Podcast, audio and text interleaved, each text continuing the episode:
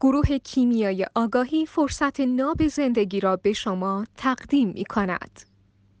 زنانی که مدعی هستن که همسر من آلودگی رابطه با مادر داره و واقعا داره. اما میگن که چون این آلودگی وجود داره من می‌خوام از این رابطه خارج بشم. من هیچ امنیتی تو این رابطه دریافت نمی کنم و می‌خوام خارج بشم. آیا این زن را تنها راهش جدایی است یا راه دیگری دارد و چه راهی؟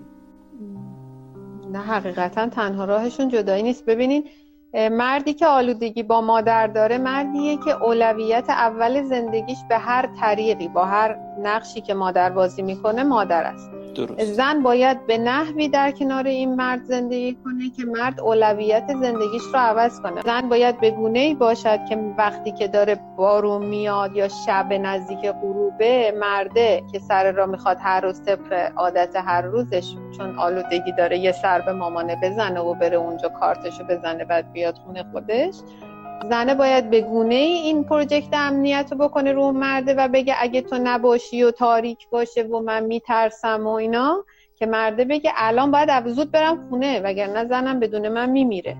حالا این یه مثال ساده است با ادبیات ساده و این یعنی اینکه زن باید به گونه ای باشد که مرد اولویت بندی رو تو ذهنش عوض کنه. چون بازی آلودگی مادر رو پسر به همین نحوه دیگه. مادره به گونه است که پسره میگه مادرم بدون من میمیرد.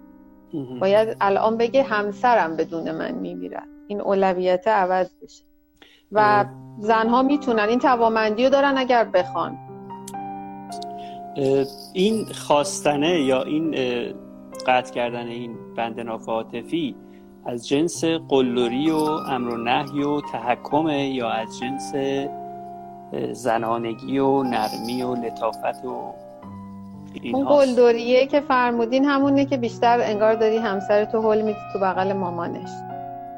چون اون قلدریه انگار که یه پسر کوچیک رو بترسونی که از ترسش بپره تو بغل مامانش. از جنس زنانه است. یعنی اینکه من زنیم که اومدم تو امنیت تو که بدون تو امن نیستم. پس اولویت زندگی تو لطفا من باشم. این جنسی